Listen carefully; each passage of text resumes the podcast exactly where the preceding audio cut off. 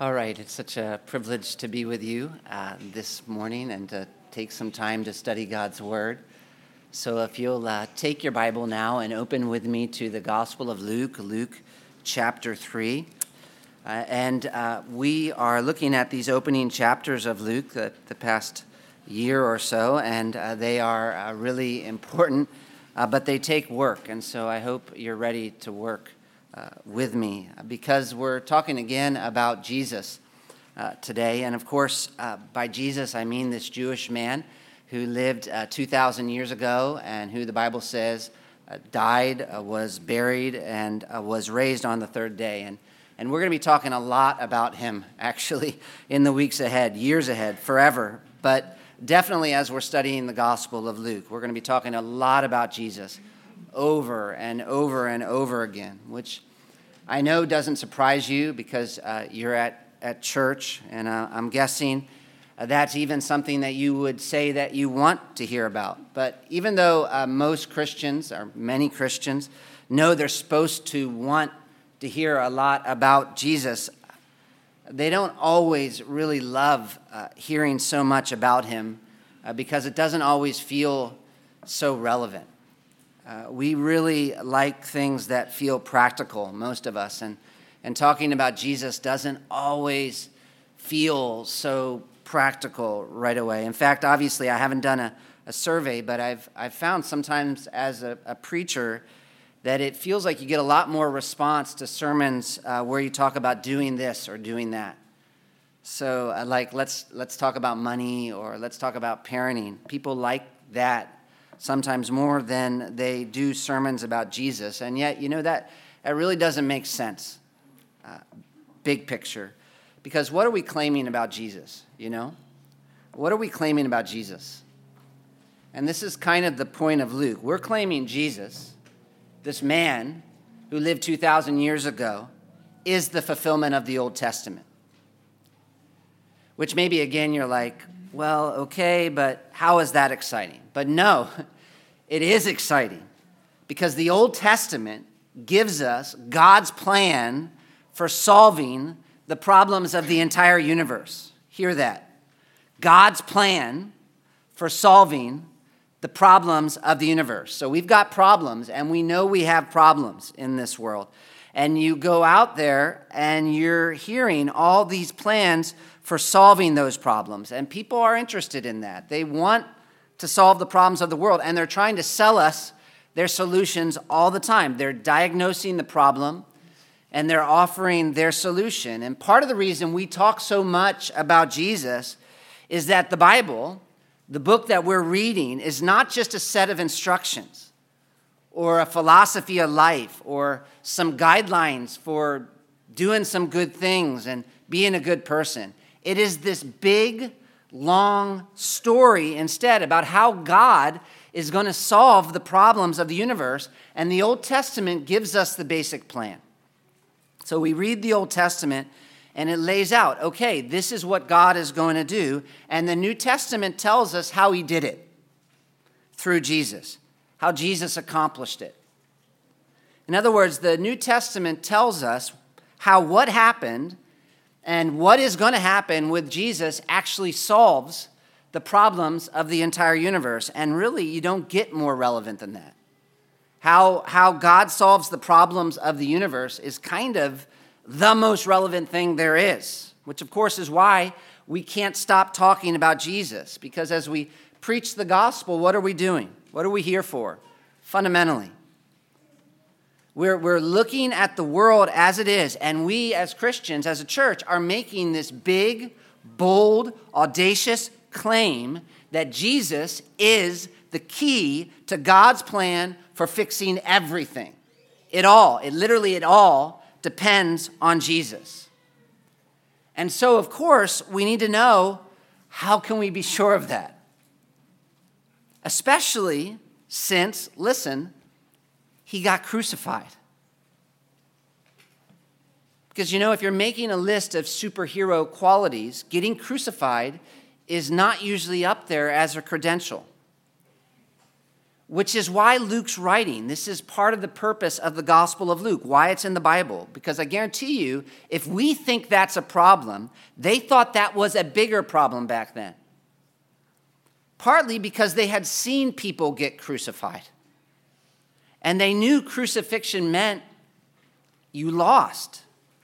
And so Luke has to write this gospel for the purpose of making clear what happened with Jesus really did do what God said it would.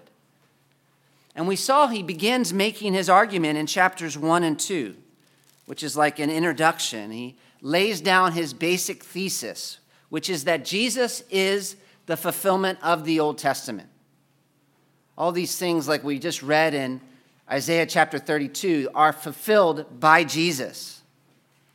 And beyond that, Luke wants you to know that if you really are paying attention to the Old Testament, you should know that. That's his basic argument, Luke.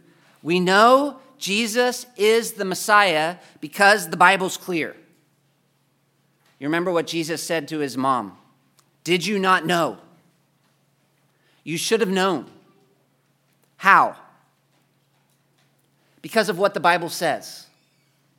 And so, after telling us what the book is going to be about in chapters 1 and 2, Luke in chapter 3 gets started trying to prove his point. He wants to show you how you can be sure that Jesus is the one that was promised. And he starts making his case with John. You see there, maybe at the, at the top in bold print, right over chapter 3. John the Baptist prepares the way. And what I'm I'm really wanting to understand as we look at these chapters is why Luke starts with John. I think you understand why Luke starts with John, and you're starting to understand Luke, his point. Because this is not random, obviously, how Luke writes this gospel. He is like a literary genius. And so he, he, he didn't have to say anything about John. Actually, he could have started in a number of different ways. But instead, he starts with John. And he's done a lot of work to get our attention on John. If you think about chapters 1 and 2, John is in there all over. And he starts with John for a reason. That's the point. If you think of the Gospel of Luke as a puzzle, with all the stories he writes as puzzle pieces, this piece fits here.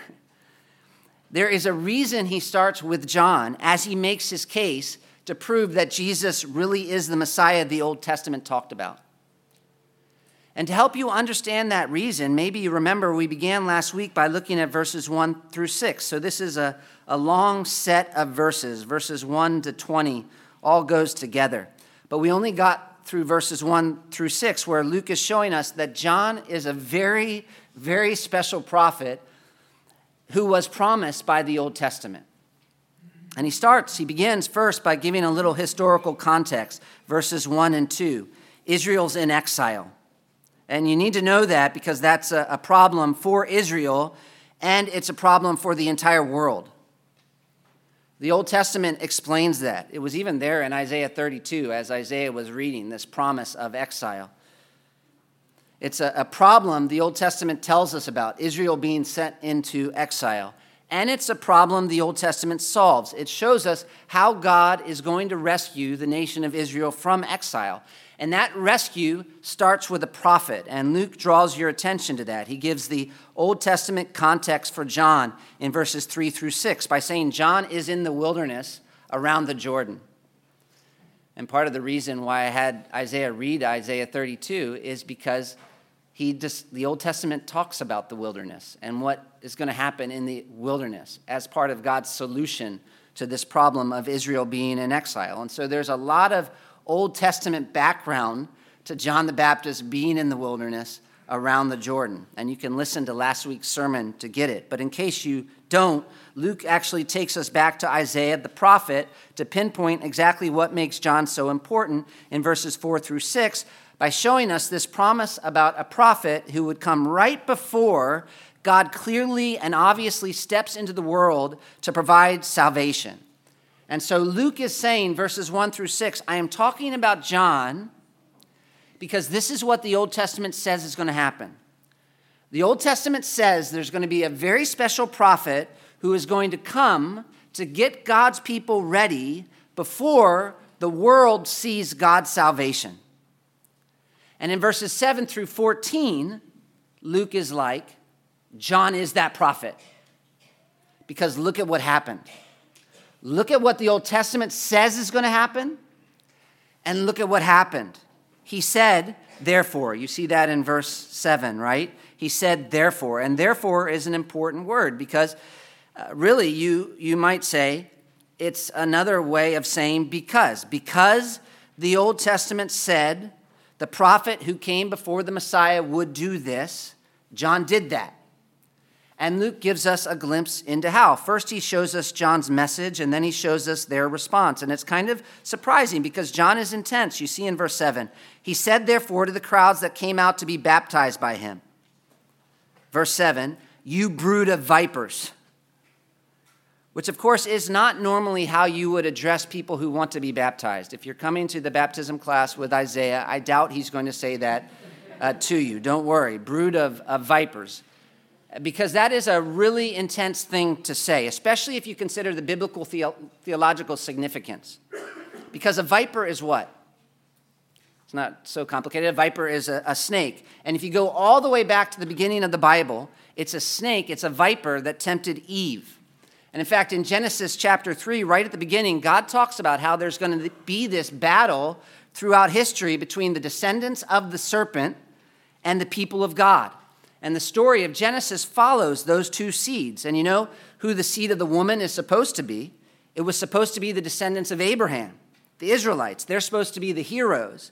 And yet, here, John is talking to Jewish people who are coming out to him expecting salvation and saying, You know what's happened is that you have lined yourself up with descendants of the serpent battling against God.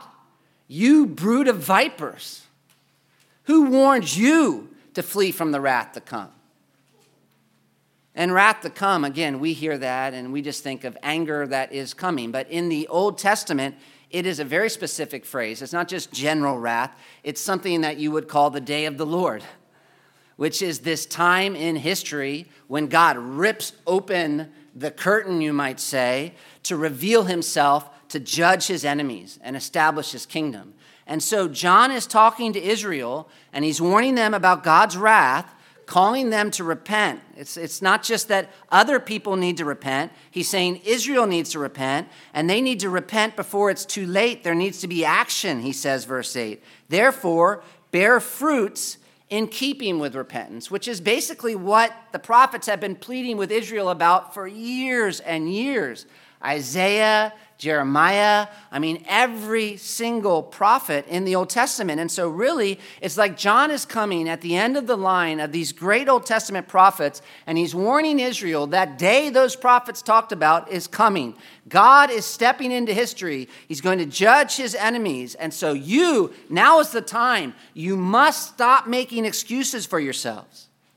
He says, verse 8, and do not begin to say to yourselves, We have Abraham as our father which of course was the problem. The whole problem with Israel up to this point is that instead of the privileges God had shown them, creating humility, it created complacency. And so while they were looking for the Messiah, they're all coming out to John, which is great. The problem was they were thinking the Messiah was going to come and save them and defeat Rome and establish his kingdom and make all these changes in the world and simply assuming they're going to be part of it without even questioning themselves because, after all, they are literal physical descendants of Abraham. And so John is warning them that actually it's not that simple.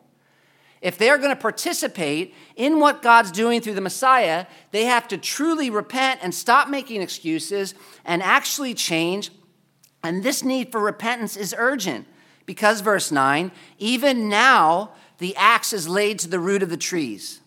Every tree, therefore, that does not bear good fruit is cut down and thrown into the fire.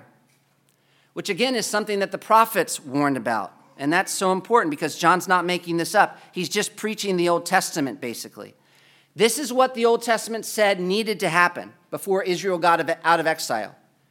And if it didn't happen, the Old Testament was clear, Israel would experience judgment. which is something Jesus is going to say later in Luke chapter 12 and 13 as well. This is going to come up again in the Gospel of Luke as Luke explains why things happened the way they did. And so later, we're going to see Jesus is talking to the crowds, and he says, You better be careful because I can tell you're not understanding what's going on here. Because what's going on here is that God is acting to fulfill the promises of the Old Testament. And so, what do you need to do? Jesus says the same, things as, same thing as John. And you, you can read it, Luke 12. We'll get to it later. But basically, Jesus says, You need to repent before it's too late.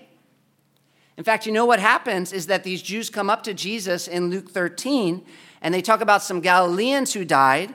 And you know what Jesus says? He says, Do you think they died because they were worse sinners than you? Because they were from like the Jerusalem area and they looked down on the Galileans as mixing with the Gentiles. And so he says, No, unless you repent, you're going to perish in the same way. You're going to experience the wrath of God. And then he tells them a parable, surprise, surprise, about a tree. And he says, If this tree doesn't bear fruit, I'll give it a little more time but only a little more time because if it doesn't bear fruit soon, then I'm going to cut it down. Just like John is saying at the beginning. And so, what is going on here in Luke chapter 3 is that Luke is setting you up to understand the significance of John by first giving you the historical context. Israel is in exile. If you know the Old Testament, that is a problem not just for Israel, but for the world. And John is significant because the Old Testament says God is going to send a prophet before he delivers them from exile. And the Old Testament says that prophet is going to get the people ready for the coming of the king. And so you look at John and what's happening. That is exactly what's happening. Verses 7 through 14. I mean, that's how they were to get ready through repentance. And he's out there in the wilderness where Isaiah said it was all going to start, confronting the people calling Israel to repent. And look at their response. Because what are they doing? It's, it's a little surprising, actually, because John is so intense and he's not holding anything back and he's not doing any miracles or anything. He's just warning people about judgment and he's calling them to repent. And you know what happens? It looks like the beginning of a nationwide revival. That's what happens. Luke says, verse 10 And the crowds were questioning him, saying, Then what shall we do? And he would answer them and say to them, The man who has two tunics is to share with him who has none, and he who has food is to do likewise. And some tax collectors also came to be baptized, and they said to him, Teacher, what shall we do? And he said to them, Collect no more than what you've been ordered to. Some soldiers were questioning him, saying, And what about us? What shall we do? And he said to them, Do not take money from anyone by force or accuse anyone falsely, and be content with your wages, which is amazing because people are coming from everywhere to hear John, and he is calling them to repent at like a basic, fundamental level. And you know what? They're not making excuses, and they're not running away, and they're not getting angry. Instead, what do they say? They say, What shall we do? And, and you know who's saying this exactly? Because this is significant as well. Who do you have coming out here to John? Luke says you have crowds, you have tax collectors, you have soldiers, and those would be Jewish soldiers, so like policemen almost. And the point is, you have almost everyone. You have everyday people, you have sinful people, you have powerful people, and they're all just so overwhelmed and they're asking John what to do, and he's telling them what to do, and many of them seem to be doing it as they're going out and getting baptized. And so, I'm, again, I'm just trying to help you see the context because the big moment in this passage is verses 15 to 17. That is like the climax. But Luke is doing a lot of work to get you ready for that climax by showing you why you really need to listen to John. And the reason, again, that you need to listen to John is because he is doing what the Old Testament said the prophet would do before God stepped in to save. And the people seem to be responding the way the Old Testament said they should. I mean, you understand, right?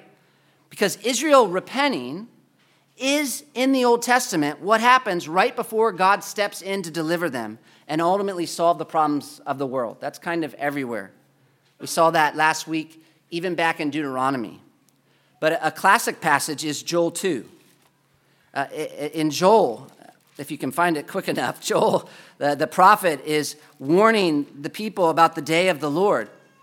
the wrath to come. And he calls on Israel to repent. And you know what he says will happen when Israel repents? Joel 2, verse 18, listen to it. Then the Lord became jealous for his land and had pity on his people. The Lord answered and said to his people, Behold, I'm sending to you grain, wine, and oil, and you will be satisfied, and I will no more make you a reproach among the nations. In other words, when Israel repents, exile ends, and everything changes. And uh, Luke quotes Isaiah in verses 5 and 6 to give a picture of what's going to happen when he says, Every valley shall be filled, and every mountain and hill shall be made low, and the crooked shall become straight, and the rough places shall become level ways, which again is what? It's this great big, complete, total reversal of how absolutely everything is right now. And what happens then? End of verse 6 and all flesh shall see the salvation of God. And so I'm saying the Bible anticipates that something's going to happen in history. God is going to act in history. And how do we know it's happening? He lays out the plan in the Old Testament, and we look there and we see there's supposed to be this special prophet who comes before the Messiah, who gets the people ready for this end times, world changing work of God. And Luke says, You look at John, and that's what happened. That prophet came. John is that prophet. And one way you know that's what's going on is because of how the people responded to John. Look at what Luke says in verse 15. He says, As the people were in expectation, and expectation is a really heavy word, it's a big word, it's an end times kind of word. It means they know something's going on. There's something so significant about John and about his ministry that they're thinking maybe this is the moment they've been waiting for. Maybe this is the moment when God is going to step in. Specifically, Luke says, end of verse 15, they were all questioning in their hearts, all were questioning concerning John, whether he might be the Christ, which is a big question, whether he might be the Christ. Such a big question because it's another way of asking the same question we were saying earlier. We're asking about Jesus as we read the Gospel of Luke. They are looking at John and they're asking, Is he the Christ? In other words, is John the one? Is John the one who is going to fulfill the plan we read about in the Old Testament? That's what they mean when they ask whether John might be the Christ. That's not a last name, the Christ. That's a title. And that title is stuffed with significance. You can think of it is he the one God is going to use to solve all our problems? And Luke tells us that John answered them all. That's verses 16 and 17. John's answer, which is what we're looking at today, believe it or not. That was all the introduction. We're zoning in on verses 16 and 17. And what we're going to do today is look at John's answer to the question Is John the Christ? And you remember, this is like a three week sermon we're doing here. One sermon over three weeks. And so this is almost like point two today. Point number one was the setup, the introduction, verses 1 to 14. By the end of verse 14, it should be clear we really need to listen to John because John is this special prophet who is the Old Testament promised is supposed to point to the Messiah which is actually super helpful of God. We can thank God that He raised up John because there's a lot of people in the world, and you can imagine them all raising their hand I want to be the Messiah, I want to be the solution to all your problems. But how do we know who is the Messiah? One way we know is that God promised to send one person to say, No, this one is the Messiah. And the person who does that is John. And so, verse 15, the people are asking themselves whether John might be the Messiah, and he answers. And his answer is so important. In fact, what John says here is so important that it actually ends up being referenced all throughout Luke and Acts. What I realized as I studied these, this passage is that we're going to have to preach Acts. Because this here, it's clearly a sequel. because this here, this what John says here, goes all the way throughout Acts and keeps being brought up all the way throughout Acts. It's going to be one of the keys in Luke's mind for being sure that Jesus really is the Messiah. That's why this passage is here at the beginning. You ask Luke, How do I know that Jesus is the Messiah? How do I know what happened is what the Old Testament is talking about? Because it kind of seems confusing to me. Luke's like, Well, what did John say? Because John is the one the Old Testament said would come before the Messiah. And so we know what he says is going to be significant. And what does he say? It's here in verses 16 and 17. And again, in terms of how this gospel works, remember he's coming before the Messiah, John, not after the Messiah, but before. Even in terms of where this is literally located in the Gospel of Luke, it's before Jesus' ministry. And so, the way this works, what John says here in the Gospel of Luke and Acts is going to be like a clue for us. You understand that, right? John, let me just say that again because I'm not sure. John comes before here, Jesus. And so he's not, he's not, Luke is not talking about John after Jesus until Acts. Here he's before. And so what he says here is a clue. He's not preaching after Jesus died and was raised, he's actually preaching before. And so this is like a clue as you read the Gospel of Luke and Acts to identifying the Messiah before Jesus' ministry starts. John tells us here's how you can know for sure who is the Messiah. And then, in terms of the way Luke makes his argument, Luke's going to come back later to this statement in verses 16 and 17 and say, You remember how John says this about how we know who the Messiah is? Look at Jesus. You can be sure he's a Messiah because that's what he did. He did this. And so now we're ready, I hope, for what John says. We're anticipating verses 16 and 17. These verses are a big deal. Point number one listen to John. He's going to give you a clue. Point number two here's your clue. The one who's supposed to point out the Messiah identifies how we can know for sure who the Messiah is as he answers this question about whether or not he is the Messiah. And if you look at the text, he says three things specifically. First, he says that he, he can't be the Messiah. That's not how it works. Second, he talks about two key characteristics of the Messiah. And then third, he tells us how we can know who the Messiah is by describing what the Messiah is going to do. So let's start with, with John saying he can't be the Messiah. Verse 16 again. John answered them all, saying, I baptize you with water. So they asked, remember, are you the Christ? And John says, I baptize you with water, which is a no, of course, but it's a kind of a strange way to say no, right? Like you would just think he would say no. But he doesn't. That would have been quicker to just say no. But instead he says, I baptize you with water. Why does he say it like that? He's not saying it like that because he's minimizing baptizing with water, for sure. Like, how could I be the Messiah? All I do is baptize you with water out here. I mean, that's not important. No, it is important. It is really important because it's part of how John got people ready for the Messiah. You remember how Luke says it was a baptism of repentance? And so it was a very specific kind of baptism, not like us getting baptized even now. It's not even a, really like a Christian baptism, really. It was different, it had a specific purpose. And that purpose was to enable Israel to say, basically, God, we as a nation are humbling ourselves before you. We don't deserve salvation. We're turning from idolatry and all of that, and we're depending completely on you the way you told us to. So come save us. It was preparatory, John's baptism. That's the point, because it was like a sign for Israel to say to God, We're ready for the king to come, for the Messiah. The Old Testament says we're going to repent before we experience this great salvation you're promising. So we're out here in the wilderness getting baptized as a way of saying we're doing that. And so obviously, John can't be the Messiah because look at what he did. He baptized with water. That was his ministry. It was a preparatory ministry which meant his ministry wasn't doing the work of the Messiah because he was the one who was supposed to come before the Messiah and get people ready for God to act through the Messiah. And so that's one reason John says, I baptize you with water. But another reason is just for the contrast. I do this, but the Messiah is going to do this. My ministry gives you a picture to help you understand the Messiah's ministry. And I don't know, I just love the way Luke sets us up for this contrast in chapters 1 and 2. Because one of the things that Luke is doing in chapters 1 and 2 is contrasting John and Jesus. And this contrast is really striking. And the reason it's striking is because if you just had what Luke says about John himself by itself, it would be huge. I mean, think about John. He, his birth was like one of those miraculous Old Testament births. Like we compared it to the birth of Isaac his, uh, he was filled with the Holy Spirit from the womb. Who else was filled with the Holy Spirit from the womb? His mother prophesies. His father, too, at the end. When he's born, Luke says, fear comes upon all his neighbors. They hear about John being born, they're scared. And everyone starts talking about what happens.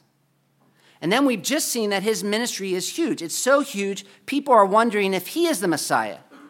It's so big, actually, John's ministry, that later on, Jesus is going to say John is literally the most important person in the world up to that point. Can you imagine Jesus saying that about you? He says, I tell you, among those born of women, none is greater than John. And John had such a big impact in this world that even after he died and Jesus rose, there still were followers of John the Baptist. Did you know that? There actually still are followers of John the Baptist today. There are groups out there following John the Baptist. And yet, John obviously would say, if he were here, that's incredibly foolish because, in spite of how important his ministry was, it doesn't compare to the ministry of the Messiah. That's part of why he says, I baptize you with water. I can't be the Messiah. Look at what I do. My ministry is just preparing you for something much bigger, much, much bigger. That's, that was first. I'm not the Messiah. Second, the Messiah is going to do something much bigger than what I'm doing, even though what I'm doing is super important. Second, if I'm not the Messiah, how do you know who the Messiah is? And he talks about the difference between himself and the Messiah in their person and their work. To begin, he talks specifically about two key characteristics of the Messiah as a person before he gets to what he does. And it's a little striking the way he does this because you would expect him to say, He will baptize you, right? I baptize you with water, but he will baptize you. But he doesn't say that right away. Instead, he sets it up by telling you two things about the Messiah that are very important. First, he talks about his power. But he who is mightier than I is coming. Of course, mightier has to do with power. The first thing that John points out about the Messiah is his power. The Messiah is powerful. And this is important for us to hear. Uh, I know for me to remember. Why does John talk about the Messiah's power? It's because the work the Messiah has to do, according to the Bible, involves changing things. Ultimately, the Messiah's work is going to include defeating evil, it's going to involve nature being transformed, it is going to involve the curse being reversed, it's going to involve death being defeated. And so that's one reason John couldn't be the Messiah. He didn't have the kind of power the Messiah would. We're looking for a Messiah who has power over things like nature and death and all the other bad things that come into this world as a result of the curse. That's first. Second, he talks about the significance of the Messiah. He says, The strap of whose sandals I'm not worthy to untie.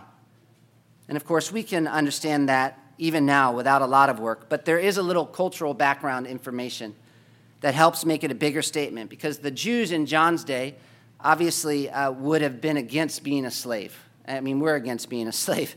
Uh, no one wants to be a slave. That's like the worst situation you could see yourself in. We would all think being a slave was very low, and we would never want to be a slave. But say you, say you were a slave. Say that terrible thing happened somehow. There were different kinds of slaves back then. Even slaves had rankings. We rank everything.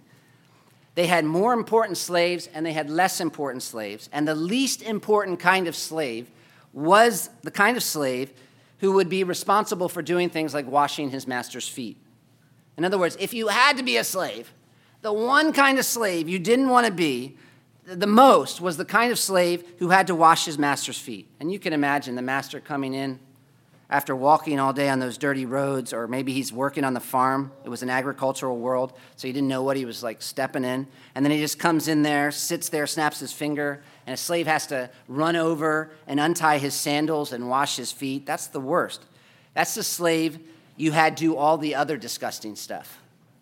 And no Jew would ever, ever, ever, ever, ever want to be a slave like that. And John is saying here that even though he's the greatest prophet in the history of the world, with the most important ministry in, the history of the world, and even though right at that moment he is literally having a world changing impact, Israel is being turned upside down because of what John's saying and doing. And even though Jesus says John is the most important person ever, John himself says he is so far inferior to the Messiah that he would not even be worthy of being the Messiah's lowest, most unimportant slave. And so, if I'm looking for a Messiah, if you're looking for a Messiah, John tells us some really important things first of, here.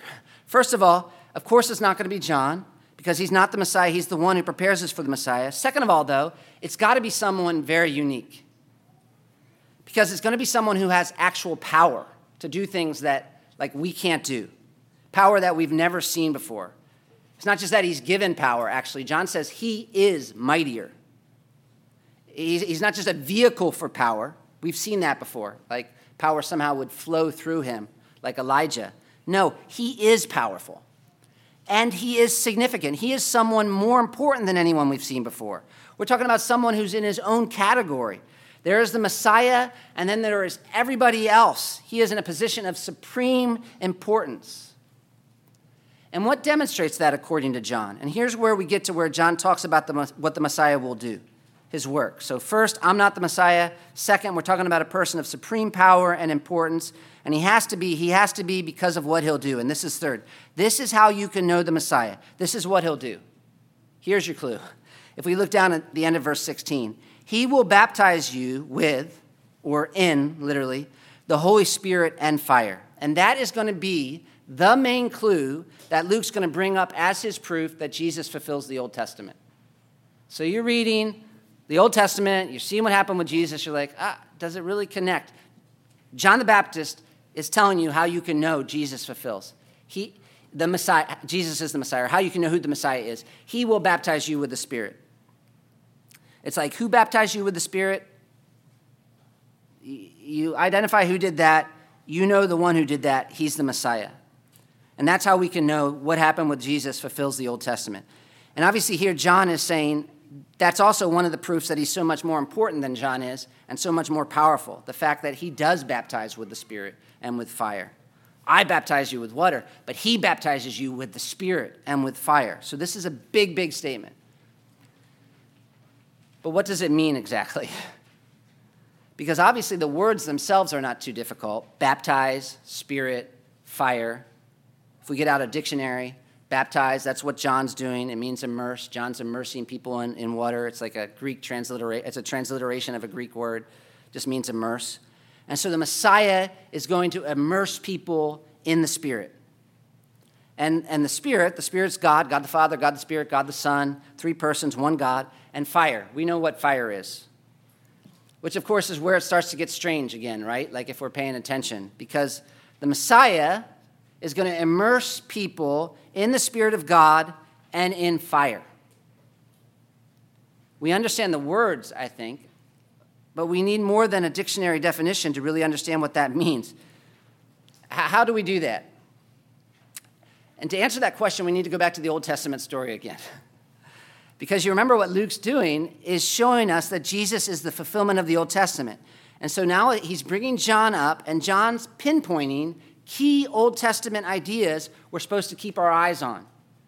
Which is what? This baptizing with the Spirit and with fire. And so, where does that come from? Fire is probably the easier idea at first because you think fire in the Old Testament, what do you think of? There are two options. One thing you might think of is the presence of God, and that's legitimate because the first time we read of fire is uh, with Abram, where God makes a covenant with him. And uh, one of the things that represents God is a smoking fire pot. And then, of course, later there is Moses on the mountain, you remember, where God appears to Moses in a flame of fire from the middle of a bush. And so there is a lot of association in the Old Testament between God and fire. And sometimes it's just his presence generally.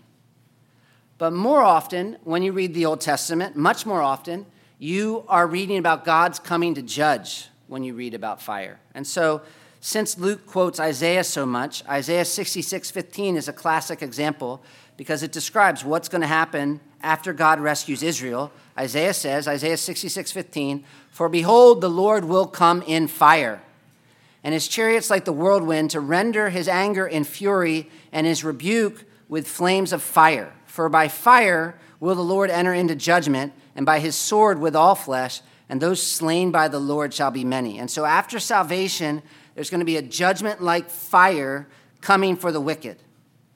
And if you look at verse 17 back in Luke, John says the Messiah is going to bring it. He says, His winnowing fork is in his hand to clear his threshing floor and to gather the wheat into his barn but the chaff he will burn with unquenchable fire. And we'll talk more about what that means, but you see the end there. The chaff he will burn with unquenchable fire. And so I think fire here means this end times judgment. One of the Messiah's roles will be immersing God's enemies in God's wrath.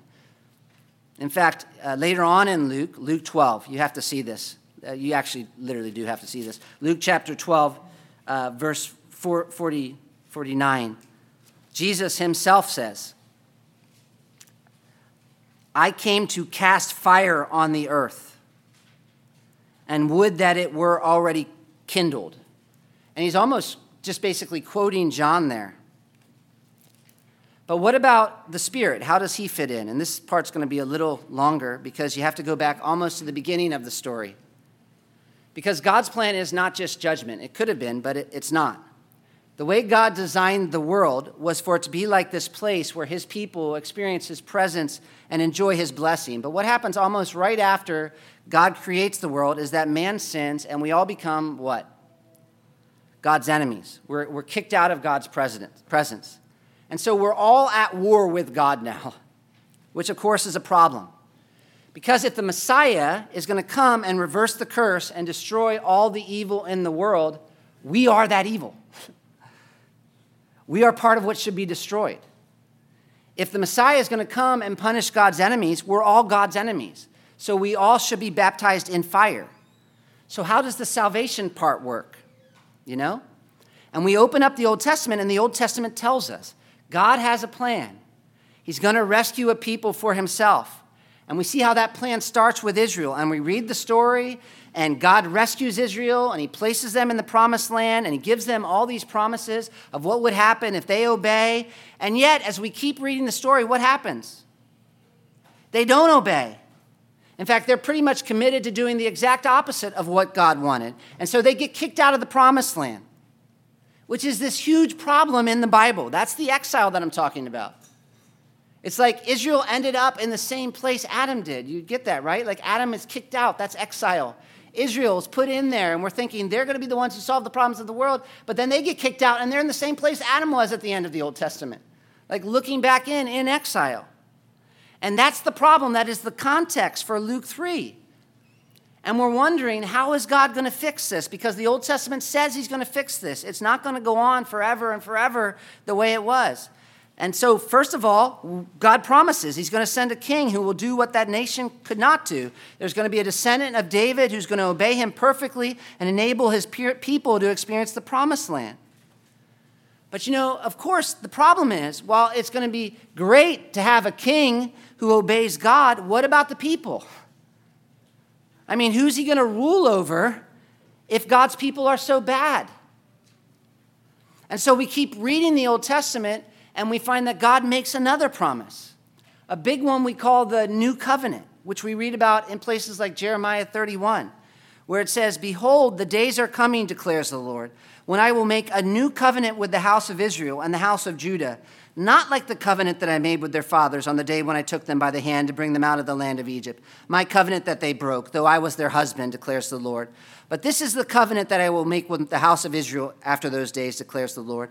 I will put my law within them, and I will write it on their hearts, and I will be their God, and they shall be my people. And no longer shall each one teach his neighbor and each his brother, saying, Know the Lord, for they shall all know me, from the least of them to the greatest, declares the Lord. For I will forgive their iniquities, and I will remember their sins no more. And so God's saying He's going to deal with the problem of Israel's brokenness by providing a way for their sin to be forgiven and by giving them a new heart that wanted to obey and is able to obey. And the reason he did that was so that they could enter into a new restored relationship with him, so they could not just be his people in name, but really his people. And how is he going to do that exactly? Uh, you know, if you if you come to church wanting me just to tell you how like great you're supposed to be, this is going to be a really boring church. But like, if if you're coming to know how the Bible works and like God's plan for actually solving the problems of the universe, this should be interesting because it's there. And one place it's there is in Ezekiel. Ezekiel chapter 36, verses 25 and 27. God says, I will sprinkle clean water on you, and you shall be clean from all your uncleanness, and from all your idols I will cleanse you, and I will give you a new heart, and a new spirit I will put within you, and I will remove the heart of stone from your flesh, and give you a heart of flesh, and I will put my spirit within you and, and cause you to walk in my statutes and be careful to obey my rules. And of course, that was the part we were working toward the whole time, because you saw that, right? He says, I will put my spirit within you. And so, if we're reading the Old Testament, what are we longing for? We're longing for this day when God steps in and when the promised king comes to establish God's kingdom. And we're longing for that day. We know that day is arriving when God's Spirit comes and enables his people to be the kind of people he meant them to be. And one way the Old Testament says we'll know that day has arrived is when there is this special outpouring of the Spirit. Listen to Isaiah 32, verse 15. For the place is forsaken, the populous city deserted, the hill and watchtower will become dens forever, a joy of wild donkeys, a pasture of flocks. That's just a poetic way of describing exile until verse 15. The Spirit is poured upon us from on high. And what happens? The wilderness becomes a fruitful field, and the fruitful field is deemed a harvest. The cosmos is changed, creation is changed. Everything that used to be a wilderness is turned upside down. It's a complete reversal of the curse. And, and how do you know that's happening? The Spirit is poured upon us from on high, and pouring out is what kind of language? It's liquid language. It's not exactly baptism, but it's, ba- it's watery.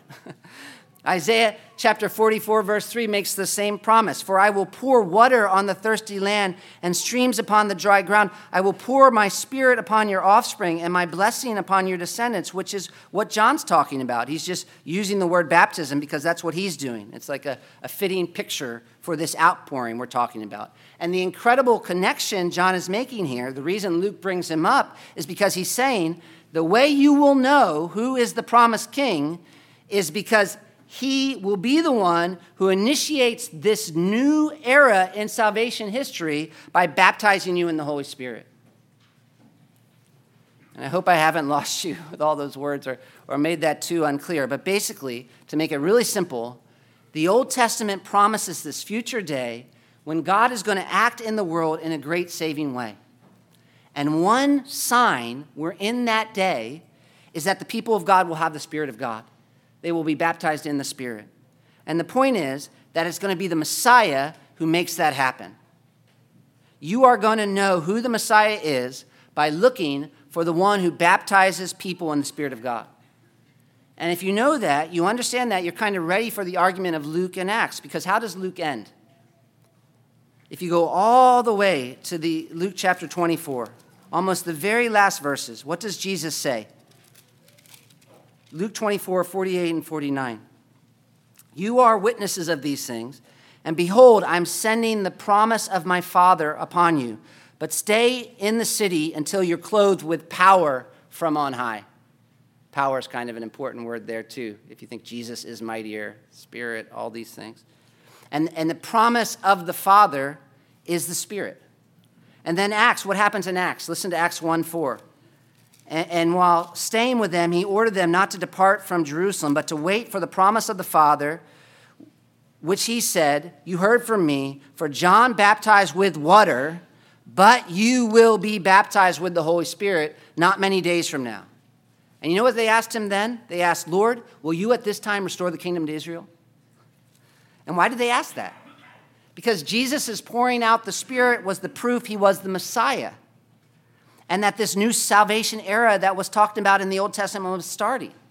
And they thought that meant, okay, if you're pouring out the Spirit now, now we're going to see the king establish his kingdom. And Jesus has to explain, no, God is working this plan a little differently than you expected, but the point is, he's working the plan. And Jesus baptizing the apostles with the Spirit is proof of that. And you know what that means if we come all the way back to Luke chapter 3 and just make it practical here at the end? At the end. Practical, two important words you probably were waiting for here to hear. It means your response, your relationship with Jesus is very, very important. That's why we're always preaching about it.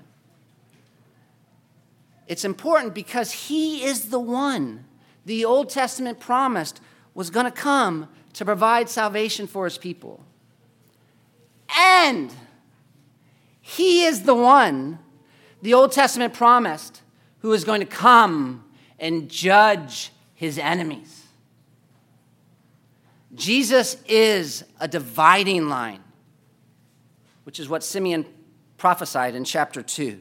This child is appointed for the fall and rising of many in Israel. It's what Jesus is going to say about himself in Luke 12. Do you think I came to bring peace on earth? Jesus said. No, I tell you, but rather division, which is kind of ironic given the fact that the angel in Luke chapter 2 says, it announces peace on earth. And what Jesus means is not that he is not going to bring peace on earth, because that's literally what the angel promised about him on the day he was born. But what he means is that before he brings peace on earth, he's bringing division. He is going to separate those who belong to God from those who don't. And so this sermon is an invitation, in a sense. Because listen, if you want to understand what Christianity is about and this book is about, it's not us up here just saying, repent, repent, repent, be good, be good. That's not Christianity. We're not saying, just be a Christian, be religious. We're saying, God has acted in this world. Something has happened. And what has happened is that He's provided a Savior for the world.